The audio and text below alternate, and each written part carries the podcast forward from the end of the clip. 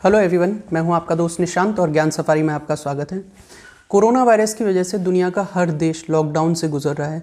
हर जगह पर जित, जो भी गवर्नमेंट वहाँ पर हैं, उन्होंने अपने देश में लॉकडाउन कर रखा है। और हम भी अपने देश में देख सकते हैं लास्ट कुछ समय से लॉकडाउन चल ही रहा है। लेकिन वहीं पर एक देश ऐसा भी है जिसने इसके अपोजिट स्ट्रेटजी अपनाई है। उस देश का नाम है स्वीडन।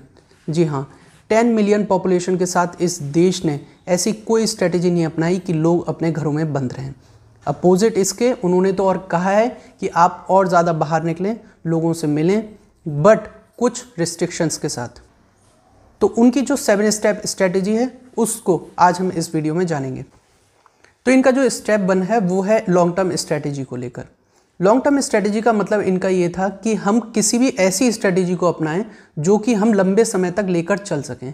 क्योंकि लॉकडाउन के बारे में आप भी जानते हैं कि कोई भी गवर्नमेंट ऐसा नहीं कर सकती कि एक साल या दो साल के लिए लॉकडाउन ही कर दें। इससे बहुत बड़ा इम्पैक्ट पड़ेगा इकोनॉमी पर भी और देश जितने साल उसने प्रोग्रेस की है वो सभी कुछ ही समय में सब बेकार हो जाएगी। इसलिए उनका कहना ये था कि हम लॉकडाउन जैसी कोई भी कंडीशन को शॉर्ट टर्म वाली स्ट्रेटजी लेकर नहीं चल सकते। इसलिए हम अपने यहाँ लॉकडाउन नहीं करेंगे। अब क्योंकि लॉकडाउन नहीं करेंगे लोग बाहर निकलेंगे तो उसी के लिए उनकी जो दूसरी स्ट्रैटेजी है वो है हार्ड इम्यूनिटी हार्ड इम्यूनिटी का मतलब ये है कि जब लोग बाहर जाएँगे उनका मानना ये है कि जब आ, लोग आ, बाहर निकलेंगे उनमें वायरस का इफ़ेक्ट होगा तो बॉडी अपने आप जब उस वायरस से लड़ेगी तो एक लोगों में इम्यूनिटी डेवलप होगी जो कि इन फ्यूचर लोगों में उस वायरस से लड़ने की एक उन्हें क्षमता एक मिल जाएगी बॉडी में, जिससे कि वो वायरस उन पर ज़्यादा इफ़ेक्ट नहीं करेगा। और जिसकी वजह से जो जैसे कि फिर नॉर्मल कोल्ड या फ्लू जैसे जो लक्षण होते हैं, फिर ये वायरस की वजह से भी जो लक्षण आया करेंगे, वो नॉर्मल कोल्ड और फ्लू की तरह ही होंगे, जो जो कि ज़्यादा चिंताजनक वाली बात वो उस देश के लिए और लोगों के लिए नहीं होगी। अब इनका पॉइंट है स्ट्रेटेजी नंबर थ्री जो कि है अब अब 65 ईयर के लोगों को घर पर ही रोकना। इस पॉइंट को लेकर इनका मानना ये है कि जो भी रिसर्च सामने आई कि जिनकी इम्यूनिटी वीक होती है, उन्हें ये वायरस ज़्यादा इफ़ेक्ट कर सकता है। तो माना गया कि 65 ईयर के अब अब एज वालों को ज़्यादा इफ़ेक्ट कर सकता है तो उन्होंने कहा कि आप लोग जो पैंसठ साल से ऊपर के हैं, वो लोग अपने घर पर ही रहें, वो बाहर ना निकलें। और जो पैंसठ साल से कम के लोग हैं, वो बाहर निकलें, जिससे कि वो वायरस उनको अटैक करे। और उनके अंदर एक हार्ड इम्यूनिटी बन सके। उनके अंदर इम्यूनिटी बन जाएगी जब पूरा जो इन्वायरमेंट है, उस तरीके का हो जाएगा कि वो वायरस इतना ज़्यादा वीक हो गया है कि उन पर इफ़ेक्ट नहीं कर रहा है, तब वो जाके लोगों से कहेंगे कि आप भी मतलब जो ज़्यादा एजड हैं, वो लोग भी आराम से निकल सकते हैं। फिर उस वायरस का प्रभाव जो है, वो इतना ज़्यादा काम, कारगर नहीं होगा। स्ट्रेटजी में इनका फोर्थ पॉइंट है गैदरिंग को लेकर। जो भी रिसर्च सामने आई कि क्योंकि कम्युनिकेशन आपस में पास पास होकर फैल सकता है तो इनका मानना ये था कि आप लोग बाहर तो निकलें, लेकिन सोशल डिस्टेंसिंग को मेंटेन ज़रूर करें, जिससे कि आप में अगर हो जाता है तो कोई बात नहीं है, हो गया है तो आप में इम्यूनिटी डेवलप हो जाएगी, लेकिन आप फिर भी कोशिश करें कि आपको बाहर निकलने पर भी हो ना। तो इसलिए सोशल डिस्टेंस मेंटेन करें और कहीं भी 50 से ज़्यादा लोग एक जगह इकट्ठे ना हों। आप रेस्टोरेंट जाएँ, कहीं भी जाना चाहते हैं, कहीं घूमना चाहते हैं ट्रांसपोर्ट यूज़ करना चाहते हैं, कुछ भी करें बट आप सोशल डिस्टेंसिंग को मेंटेन करते हुए।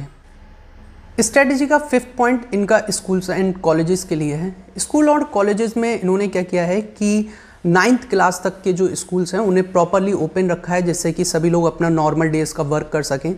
और जो नाइन्थ से अब टेंथ और जो हायर स्टडीज़ या कॉलेजेस हैं उनको पूरी तरीके से क्लोज़ कर दिया है। किसी भी तरीके की वहाँ पे कोई भी एक्टिविटी नहीं हो रही है लेकिन नाइन्थ क्लास तक के लोगों को जो स्टूडेंट्स हैं उनको प्रॉपर स्कूल जाने के लिए आ, मतलब पूरी छूट दी गई है।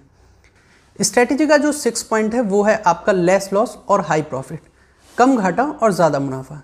इसके पीछे इनका जो मोटिव है वो ये है कि क्योंकि लॉकडाउन की वजह से जब लोग अपने घरों में रह रहे हैं तो डोमेस्टिक वायलेंस के केसेस बहुत ज़्यादा पॉइंट आउट हुए हैं। साथ ही साथ अनवांटेड प्रेगनेंसीज के भी जो केसेस हैं, वो भी बहुत ज़्यादा सामने आए हैं। तो इन केसेस में, उस देश में कमी है।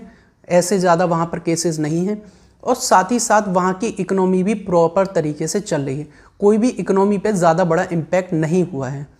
इसलिए उनका ये जो रीज़न है इसको लेकर लॉकडाउन ना करने को लेकर ये बहुत हद तक कामयाब हो रहा है उनकी इकोनॉमी को लेकर भी और लोगों को लेकर भी।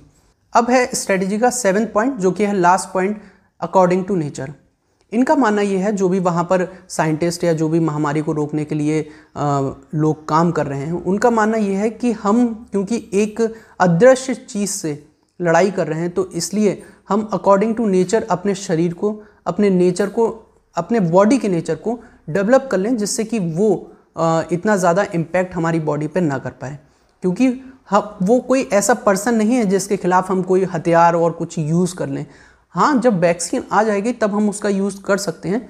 बट जब तक वैक्सीन नहीं आ रही है, तब तक तो हमें कुछ इस तरीके का प्रिकॉशन या इस तरीके का कुछ करना होगा कि हम, कि सरवाइव कर सकें। तो इसलिए जो पुराने टाइम के जो फॉर्मूला होता था कि आप अपने शरीर को अकॉर्डिंग टू नेचर के इन्वायरमेंट के ढाल लें, वही इन्होंने अपने यहाँ पर कोरोना वायरस के लिए अपनाया है। इन सेवन स्टेप स्ट्रेटजी से स्वीडन में बहुत ज़्यादा फ़ायदा हुआ है स्वीडन देश को। वहाँ की इकनॉमी तो अच्छी चली रही है। साथ ही साथ लोगों में इम्यूनिटी भी डेवलप हो गई है। क्योंकि हॉस्पिटल में नर्सेज डॉक्टर्स, इन सब में देखा गया है कि वहाँ पर अब इस वायरस के अगेंस्ट में इम्यूनिटी डेवलप हो चुकी है तो वहाँ पर इतना ज़्यादा इम्पैक्ट अब देखने को नहीं मिल रहा है। जिसकी वजह से रिसेंट जो भी डेज़ हो रहे हैं, उनमें जो न्यू केसेस फाउंड होते हैं, उनमें कमी देखने को मिली है। कुछ लोगों का मानना ये भी हो सकता है कि ये क्या भारत में ये स्ट्रेटजी नहीं अपनाई जा सकती थी? तो ये एक अलग टॉपिक है। इसके बारे में मैं वीडियो आ, मैं एक और नई वीडियो बनाऊँगा जिसमें हम इंडिया के पॉइंट ऑफ़ व्यू से बात करेंगे कि क्या इन स्ट्रेटजीज़ को लेकर क्या इंडिया में ये सब अपनाई जा सकती थी स्ट्रेटजी या नहीं। तो उम्मीद करता हूँ कि मेरे द्वारा दी गई जानकारी आपको अच्छी लगी होगी और साथ ही साथ स्वीडन की ये स्ट्रेटजी आपको भी पसंद आई होगी। अगर आपका कोई सवाल हो या किसी और टॉपिक पे आप वीडियो चाहते हैं तो आप मुझे कमेंट सेक्शन में लिखकर ज़रूर बताइएगा। अगर अभी तक आपने हमारे चैनल को सब्सक्राइब नहीं किया है तो चैनल को ज़रूर सब्सक्राइब करें और बेल आइकन को ज़रूर प्रेस करिएगा जिससे कि हमारी कोई भी नई वीडियो आपको तुरंत नोटिफाई हो सके। Thank you so much